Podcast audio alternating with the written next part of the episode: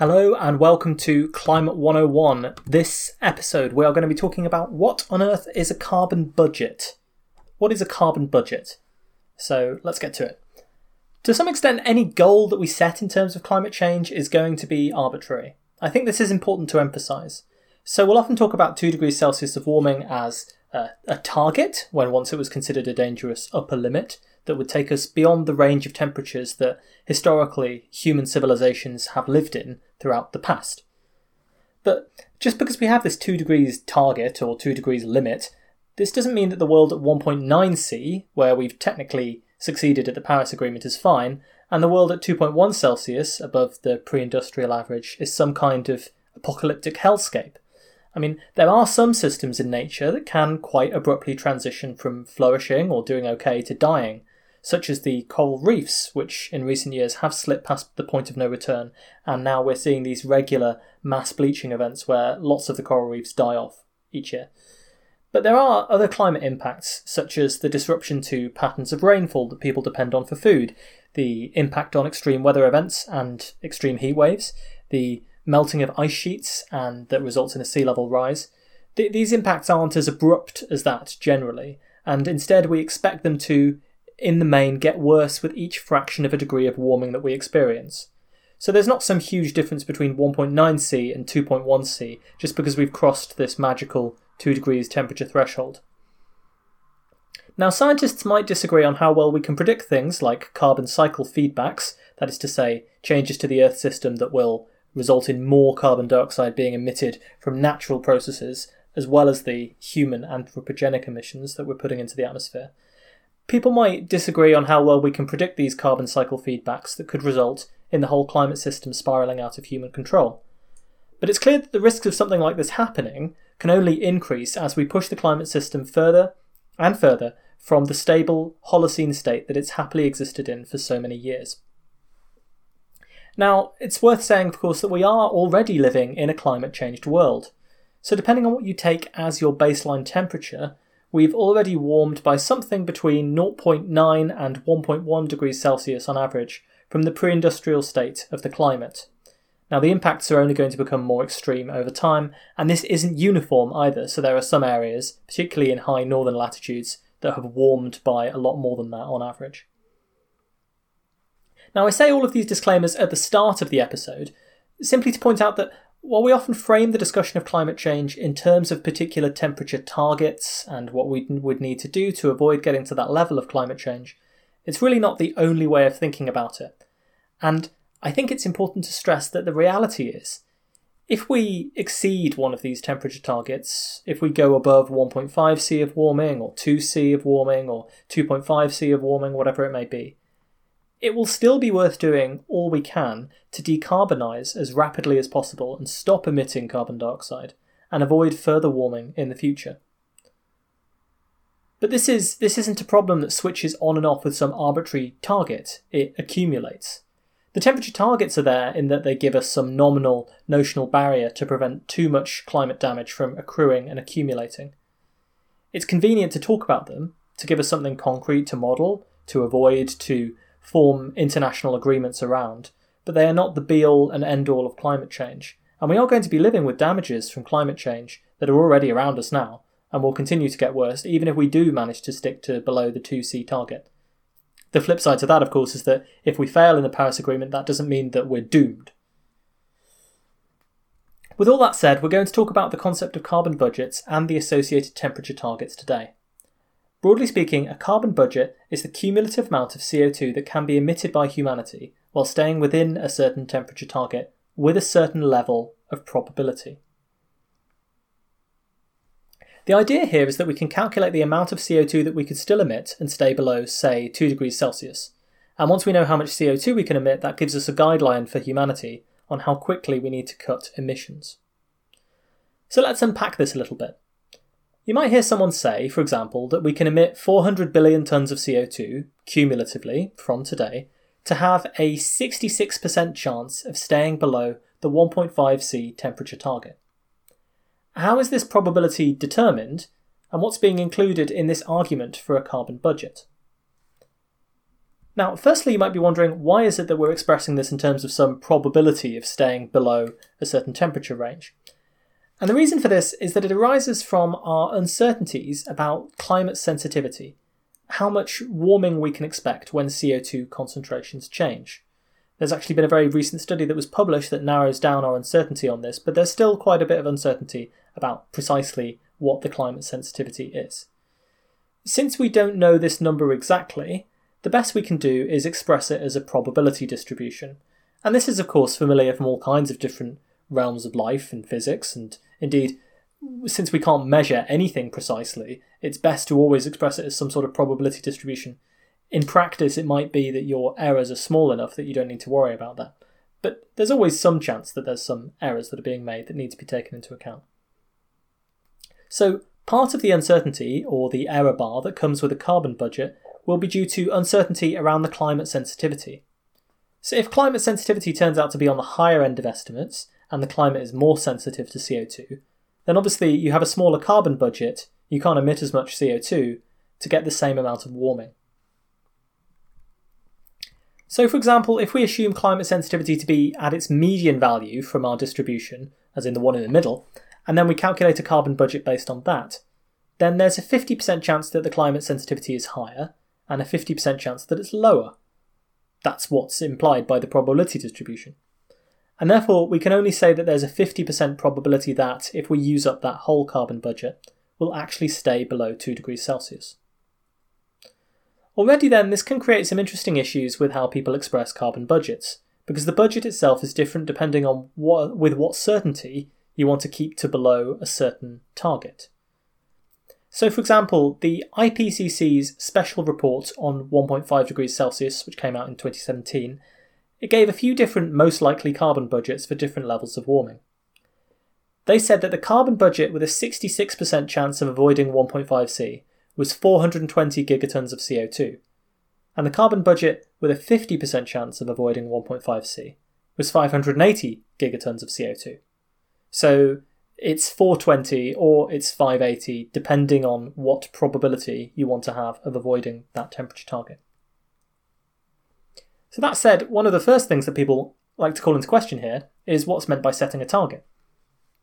If you have made a pledge to avoid 1.5 C of warming, is it enough to take actions that only result in a 66% chance of avoiding 1.5 degrees Celsius? Or 50% so that you're more likely to avoid that warming than not? In many walks of life, promising a 50 50 chance or a 66% chance that you will meet your goal or target is not especially convincing.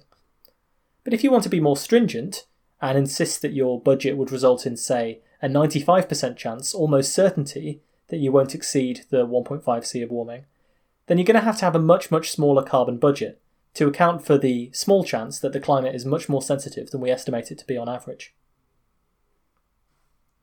Incidentally, the carbon budgets in the 1.5C report are the main source of the frankly kind of misleading 12 years to save the planet claim that was widely reported as the headline conclusion of that report. You've probably seen headlines about this. It was a, a meme that went around the internet a lot about climate change. Now, this claim, as far as I can tell, seems to have been reached by people dividing the 66% budget of 1.5 degrees Celsius by the annual emissions of CO2 at the time, which were about 36 billion tonnes of CO2 a year. If you divide those two numbers together, you get pretty much exactly 12 years.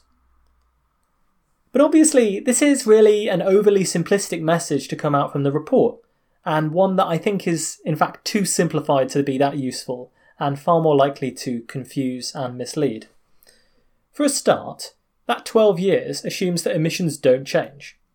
If they increase, as they have done in pretty much every year except for 2008 9 and the new COVID crisis, then if they increase, then you have less time because emissions are higher than they were at the start of the 12 years. If they decrease, though, rapidly due to climate policies that are designed to reduce them, then you have longer than 12 years. And this meme of just saying 12 years to save the planet, etc., it, it doesn't contain enough information. 12 years to do what? Say emissions are basically constant for 12 years. Then we know that 1.5C is very likely to be exceeded. That's bad, but it's not the end of the world. It's not like there's suddenly no point to climate action after 12 years, because we still want to limit the damage from climate change as much as possible. However, if emissions really are the same in 2030 as they were when the 1.5C report was written, obviously we're finding it hard to cut emissions. And if that's true, then since emissions aren't going to drop suddenly to zero in 2031, the final temperature is much more likely to be a lot higher than 1.5C. Even if we started cutting emissions straight after that, the time it would take to get to net zero would guarantee further warming coming down the pipeline in future.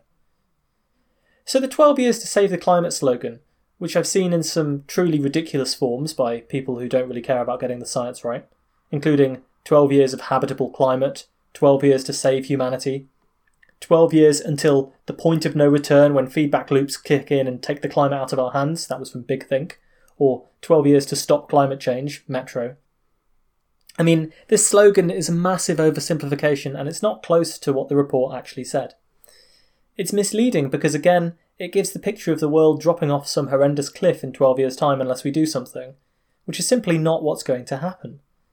Now, I understand people's desire to create a sense of urgency around some certain time frame, but I don't know how effective it is at getting people to take action. Because what if people decide, oh, well, we've had five, ten of our 12 years, or so obviously we haven't taken action, so there's no hope for us now. Or what if alternatively people say, I keep hearing these deadlines, you say it's five years, you say it's 10 years, you say it's six months. What is it? It sounds like a, a false threat if it's made repeatedly.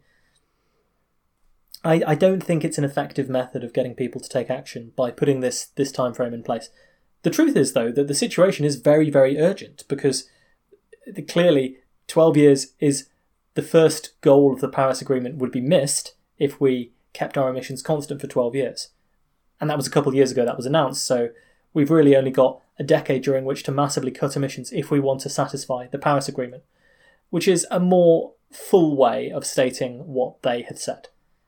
But then what you're actually saying when you do that sort of framing is you're including the fact that we need to cut emissions significantly, as in global CO2 emissions need to fall by 20, 30, 40, 50, 60, 70% in the next decade for us to have a decent shot at 1.5 degrees Celsius. So the reality is really that if we want to keep to below 1.5 C, we really don't have any time to lose at all. Emissions have to start falling pretty much straight away for any kind of reasonable pathway to net zero, that won't blow through that carbon budget.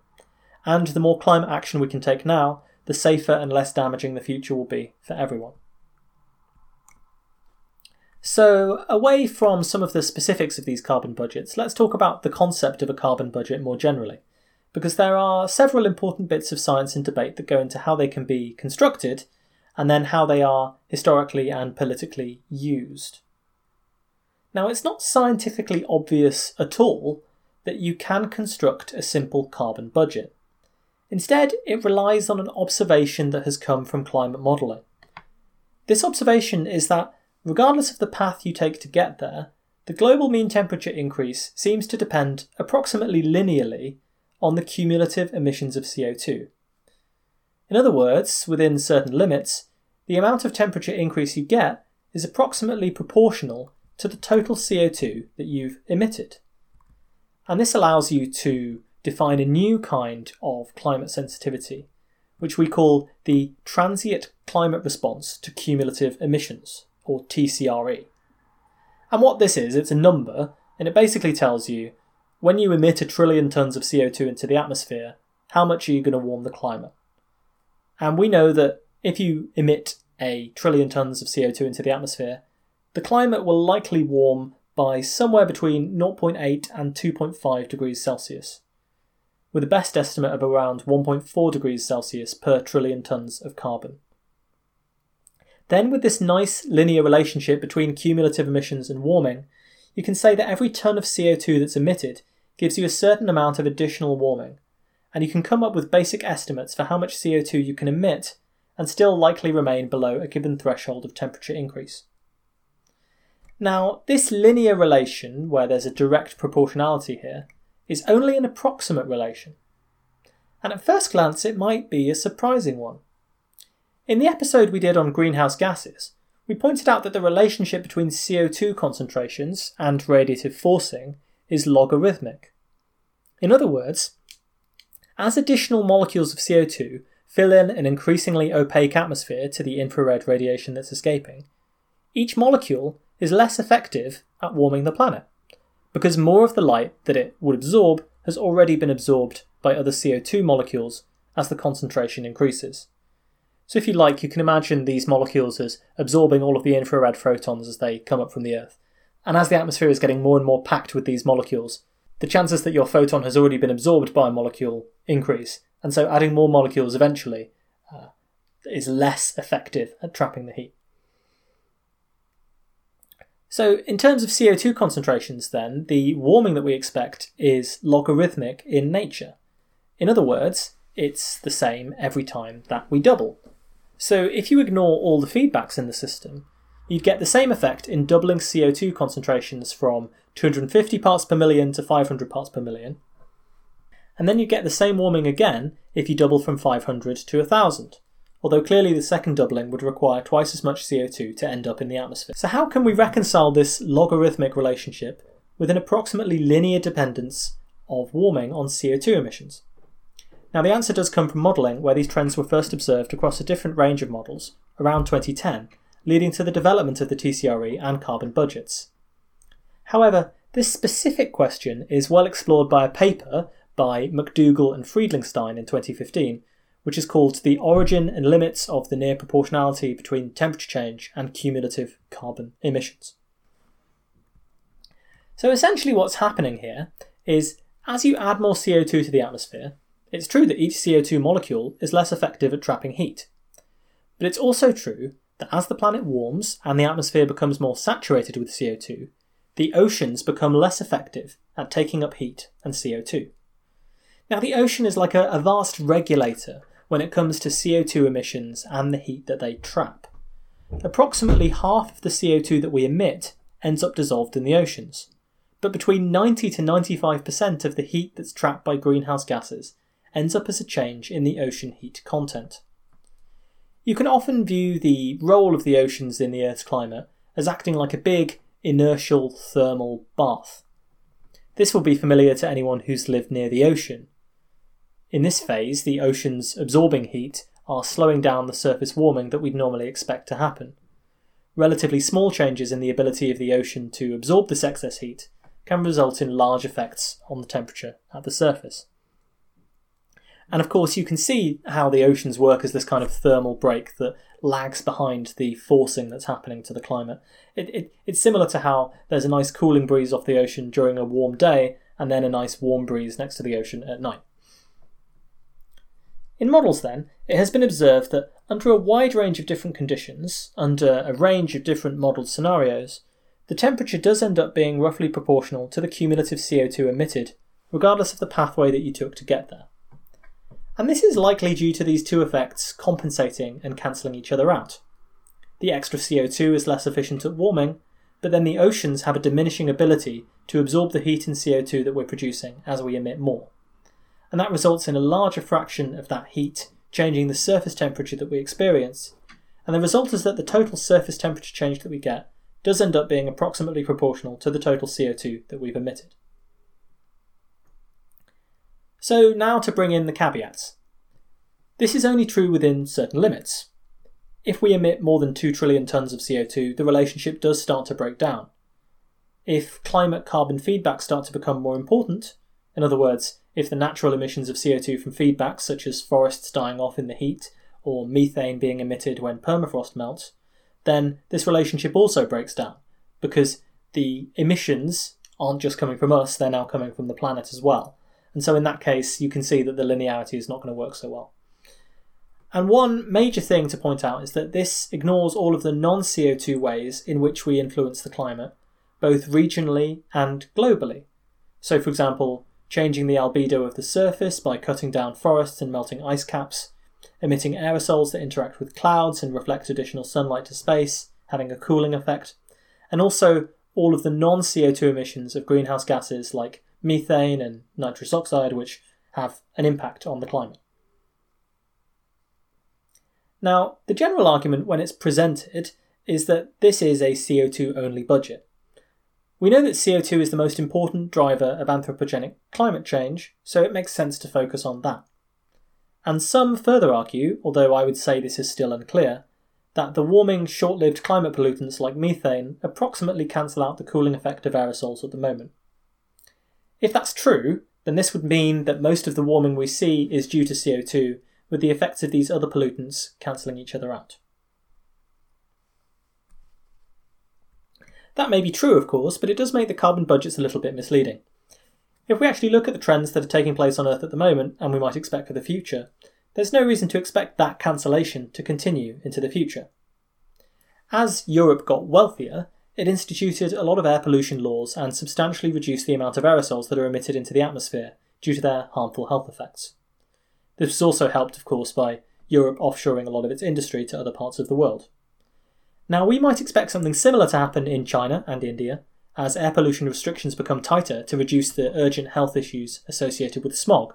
We know that this is a big goal for both of the governments there. This will reduce aerosol pollution and therefore reduce the cooling effect associated with those aerosols. Don't get me wrong, it's urgent to do this. Air pollution leads to one in six premature deaths globally, according to the UN, and it's frankly an international disgrace that we allow companies to pollute the atmosphere with such impunity and exacerbate health conditions for so many people. At the same time as aerosol emissions will likely reduce, though, it seems natural gas is only going to become more popular as countries move away from expensive coal. And in addition, as more and more people become wealthy enough to demand meat, the methane emissions from agriculture are only likely to increase. So, to me at least, it seems most likely that the methane emissions will continue to increase in the near future, while aerosol emissions will decline, and this means that the net effect of non CO2 will be towards short term warming in the future. If this turns out to be true over the next few decades, then it means that we could easily exceed the 1.5C temperature target well before the 1.5C carbon budget is used up, and indeed some people argue that we may be close to exceeding it already. Carbon budget purists would argue that this would only be temporary, and if we could get a hold on the short lived climate pollutants, we could return back under 1.5C relatively quickly, compared to the case where we've exceeded 1.5 due to CO2 and would then need negative emissions of CO2 to return to below 1.5. That is true, but since getting a hold of methane emissions means massive reforms in agriculture and other sectors, it's not clear that it will be all that easy. After all, if we wanted to zero out methane emissions tomorrow, we'd have to find some way of replacing all of our natural gas that we use, and we'd probably have to kill a lot of cows as well. This is the source then of one of the debates surrounding carbon budgets, and what it means to actually exceed a temperature target. Is a temporary overshoot allowed, providing we get temperatures back below 1.5 C at, before the end of the century, as is the specification of the Paris Agreement, where the temperature goals refer to the end of the century only? What is the definition for surface temperature, anyway? Because depending on which dataset you use for surface temperature, it can be a different number based on how much you weight different regions and compensate for imperfect measurements. And similarly to this, temperature increase relative to what? What are our goals here? Uh, what is the pre industrial? What is the baseline? There are arguments over whether to define the pre industrial era as the few decades surrounding the 1800s, when we know that human influence on the climate was minimal, but our measurements are also pretty bad, or whether to use a more near term baseline for warming. Naturally, because this changes the definition of 1.5C of warming, it also changes the carbon budget that we have left. And indeed, it was changes in what the definition of temperature increase meant which changed the carbon budget between the last big IPCC report and the latest one. The AR5 report which was before the special report on 1.5C, had a much smaller carbon budget than we are currently using due to all of these different changes in definition. Carbon Brief, in its article on carbon budgets, summarises the causes behind some of these disagreements in the following way. They said that there are disagreements over what surface temperature actually refers to, the definition of the pre industrial temperature period, what observational temperature datasets should be used, what happens to non CO2 factors that are influencing the climate, and whether Earth system feedbacks like melting permafrost should be taken into account. So, again, like many debates in the climate space, I'm sure that some of this is going to seem really arcane and pedantic, but naturally, the implications of some of these minor emissions can be pretty huge. Between AR5's definition in the last report and the newer definition, we've gone from 1.5C being just 3 years of current emissions to 12 years. In other words, 1.5C goes from a hopeless target to something that one can just about dream as being attainable with unprecedented massive international action to cut emissions, just based on the definitions of the budget. The carbon budget and its definition is also important when it comes to trying to understand what level of carbon emissions humanity has left before we've conclusively failed at our Paris Agreement target. So disputes over its precise nature can have global importance. Personally, knowing a few of the people involved, I feel like there was some movement in the 1.5C report to try and come up with a way of defining the carbon budget that made the target still seem achievable to spur policymakers into action by saying that we can still reach 1.5. After all, the whole report was about the differences between 2 and 1.5, and what we would lose by exceeding Paris's first aspirational target of 1.5. So, to investigate all of that, and then to say that 1.5 is impossible, would maybe be too depressing a conclusion for the report to reach. Even though, to all intents and purposes, barring something quite astounding, I think most people would agree that 1.5 is unreachable. Similarly, people can choose much smaller carbon budgets and more pessimistic definitions of temperature if they want to make a different argument. It's almost as if the idea of a carbon budget and temperature targets aren't really doing what they were supposed to. They're not actually getting people to agree on what we need them to do and what we need to do as a species because of all the leeway and flexibility that remains in interpreting and defining them. But this is just my opinion now. And sadly, estimates for carbon budgets are still a little bit all over the place. For example, we quoted the carbon budget from the IPCC report, which gives us a 66% chance of staying below 1.5 as 420 gigatons of CO2. But there was a paper in 2017 by Richard Millar et al., which argued that the actual budget was more like 540 billion tons of CO2, mostly due to changes in the models used and a different definition of the temperature baseline. Meanwhile, a paper by Jason Lowe of the Met Office and others in 2018, which attempts to take into account carbon cycle feedbacks, suggests that the definition might be as low as 70 billion tonnes of CO2. So someone will tell you it's 420, someone else will tell you it's 540, someone else will tell you it's 70. In a way, they're all right. Zeke Hausfather's 2015 article on Carbon Brief, How Much Carbon is Left to Limit Warming to 1.5C, draws together estimates from a whole range of different papers, uh, with some way more in depth analysis about why they're different than I'll go into here. But suffice it to say, even if you use the same methodology as the IPCC report, but with different definitions of temperature, you can get a carbon budget from anywhere between 260 to 570 billion tonnes of CO2. So now you can start to see why this 12 years meme is so unhelpful. Not only is the carbon budget for 1.5 not some kind of magical climate cliff edge, but plenty of respectable climate scientists disagree about when or whether we've actually exceeded it, or what it even is. So there's certainly not a magical deadline here. Even changing how you define global mean temperature can change this silly number quite reasonably from 7 years to 16 years. Now, beyond the technical fripperies of a carbon budget, there are, of course, other objections that people make to defining our mitigation of climate change in this way. Again, the idea of a budget that runs out sort of implies that you can safely emit billions of tons of CO2 into the atmosphere up to a point, and then somehow it becomes unsafe because you've exceeded your budget. This is obviously not what is happening at all. The CO2 that we're emitting now is harming some people, on average. It's making the world riskier in the future. It's certainly not safe to do it until our budget runs out.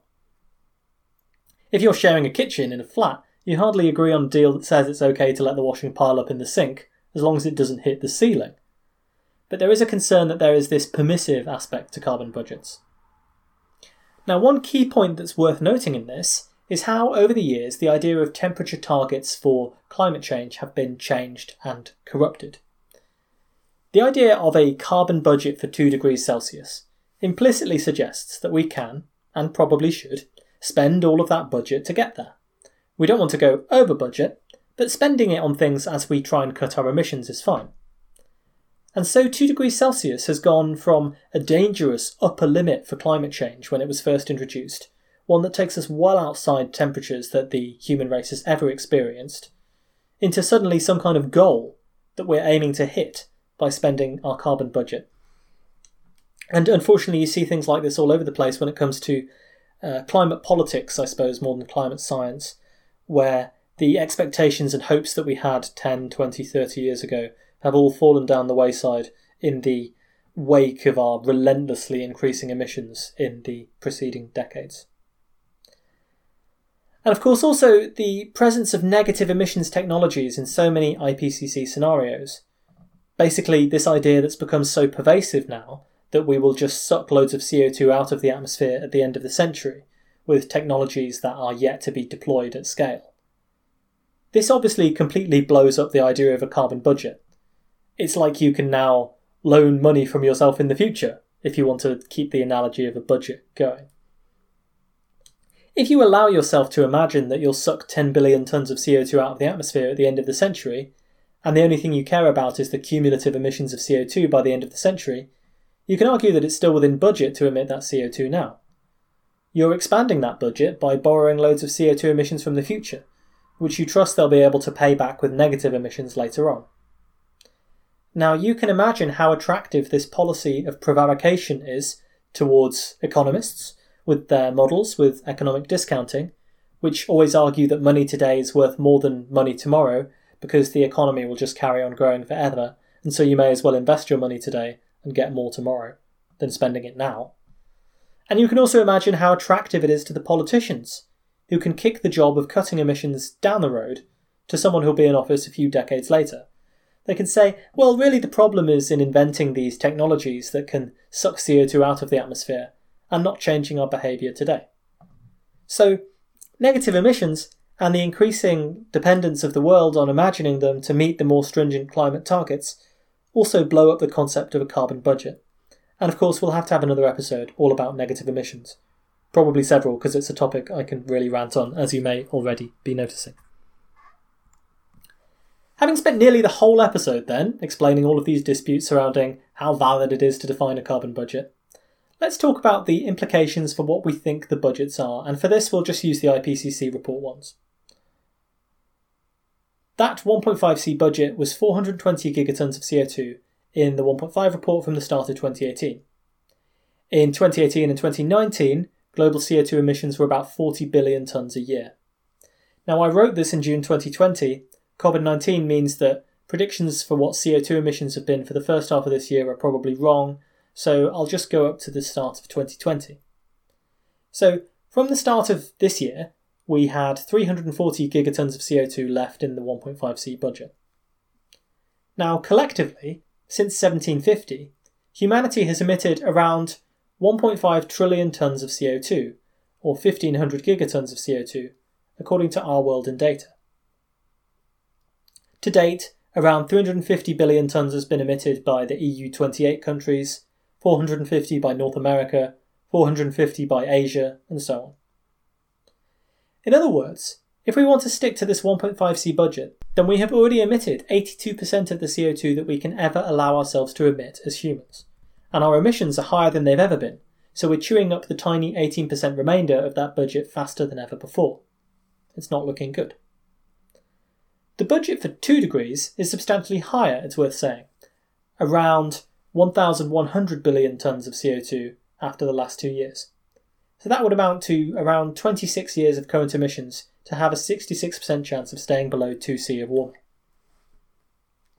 Arguably, then, this target is a little bit easier to achieve. Providing we can get emissions to zero not too much later than 2050, then we should be able to achieve it.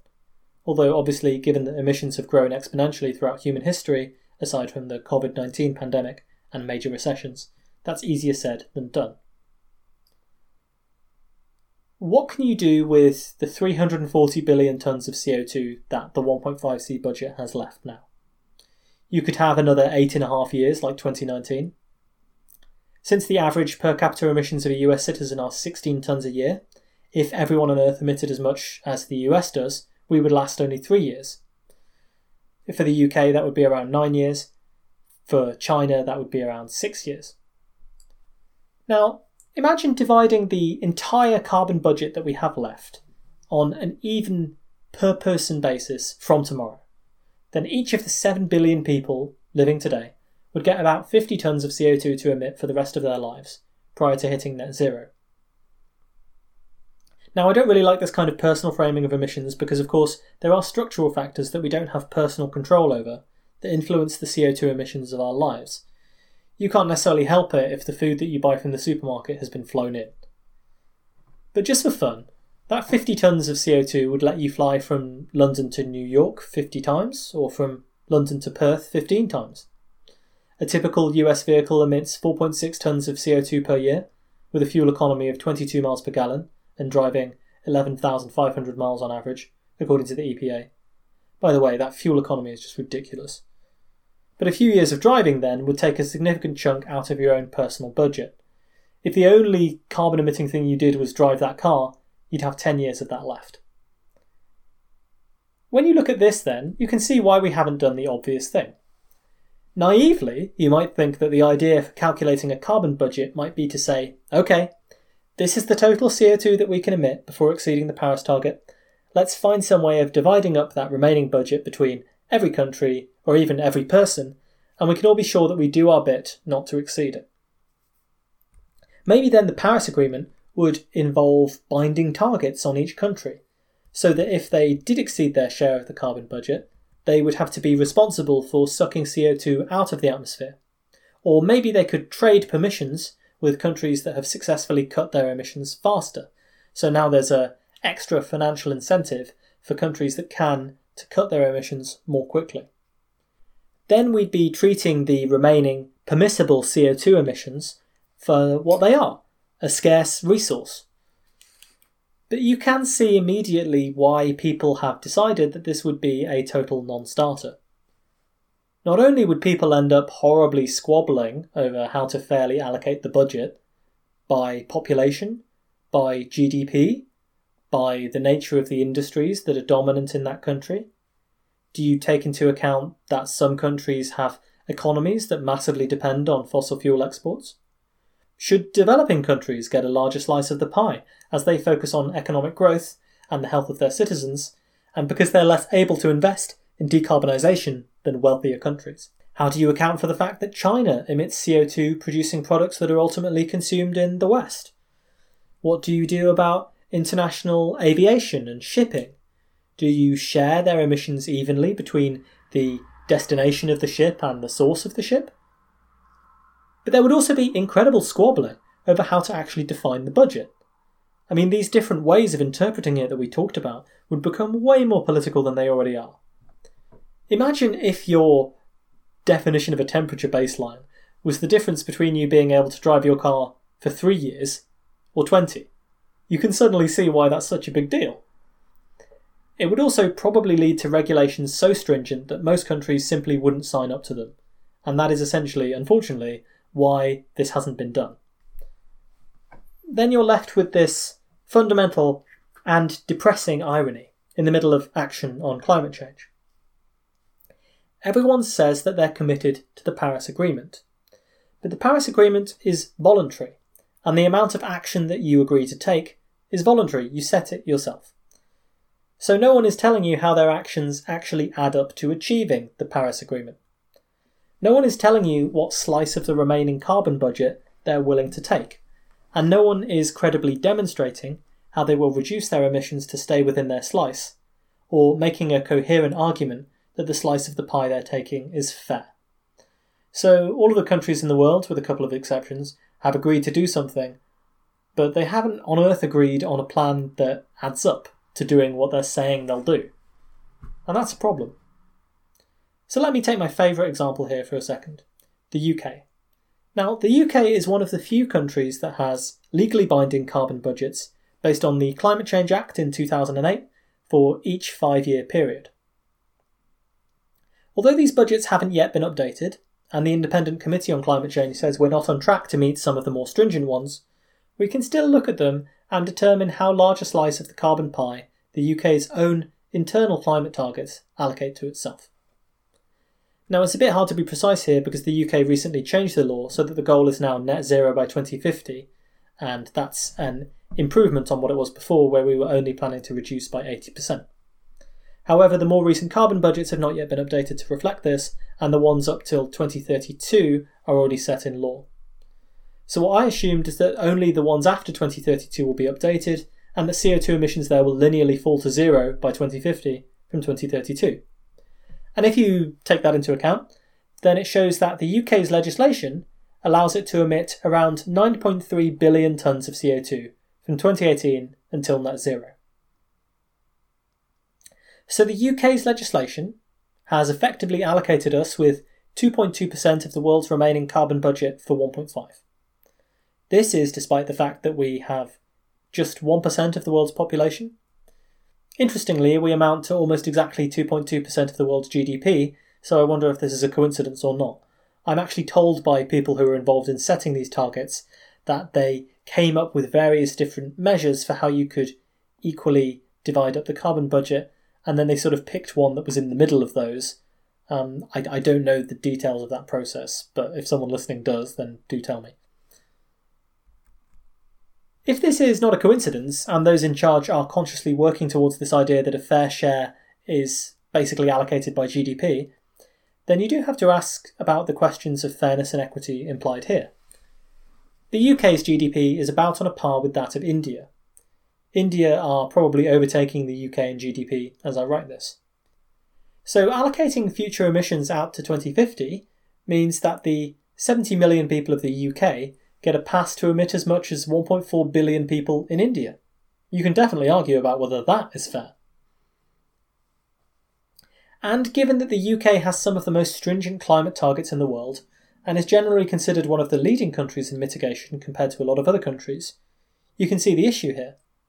Even one of the developed countries that is good on climate and has been pretty successful so far, although there's many flaws, but pretty successful so far, we're, we're trying to take a, an arguably unfair slice of the pie for 1.5 in our rules. And this is a lot more stringent than many other people are willing to be. It's hardly even possible for me to work out what many other countries are intending to take as their slice of the pie in this world where we try and tackle climate change by dividing up the carbon budget, because a lot of people's plans aren't coherent enough to have any clue what they are intending to do. They don't even have legally binding targets, so it's not clear what they'll eventually emit. You could estimate it by taking countries that have net zero targets and assuming that their emissions reduce at a constant rate to get there, but I haven't done that for this episode. So, what have we got to say on carbon budgets? Although they aren't ironclad and never will be, they can illustrate, in cases like this, where current policies are unfair, lacking, or incompatible with the Paris Agreement on the world stage. They can tell us, given that we know how much carbon we have left to emit before we've broken the Paris Agreement, how rapidly we have to decarbonise, and they can give policymakers some guide on how much money they should spend on this if they want to reach the Paris Agreement goals. So, this concludes the episode on carbon budgets what they are, how they can be defined scientifically, how they influence climate policy, how it's possible to spend hundreds of hours arguing over their precise definition, why they should be taken with a grain of salt, and what they can tell us about how much CO2 we can emit to stay below a given level of warming. They are a useful tool, but don't let them, or misleading framings around 12 years left to save the climate, distract you from the simple message. The faster we act on climate, the less damage there will be, and the less dangerous things will be in the future. We know that acting on climate will save us vastly more money in the long run than it will cost us to fix the problem, we know that it will save lives and prevent environmental disasters from damaging the lives of millions of people around the world. We know that the consequences of failing to act will end up being disastrous, disproportionately impacting the most vulnerable, and making life in the future and for future generations far worse than it otherwise could be. We know that many of the measures we can take will result in a more sustainable, cleaner, healthier society. We know that in the midst of a Great Depression, there's a lot to be said for having a big, collective investment project to work on to stimulate the economy and to give people something useful to do if they're unemployed. And we know that doing so will wean us off fossil fuels that will eventually run out, with volatile prices, other nasty health side effects, and geopolitical tensions being fought over the supply. So, Budget or no budget, what are we waiting for? Thank you for listening to this episode of Climate 101 by Physical Attraction. Remember, you can find us on the web at physicspodcast.com. There you will find the contact form. I talk about it all the time. There's a contact link in the top right hand corner of that page. You can talk to us. Let us know what you think about the episode. If you have any comments, questions, or concerns, specifically given that I'm doing this series on climate change, I really want to know what people think of how I'm explaining this topic because we're going into some quite sordid details here, uh, a lot more detail than um, I go into in topics that aren't my field of specialty. So, are you finding it interesting? Are you following along? What would you like to know?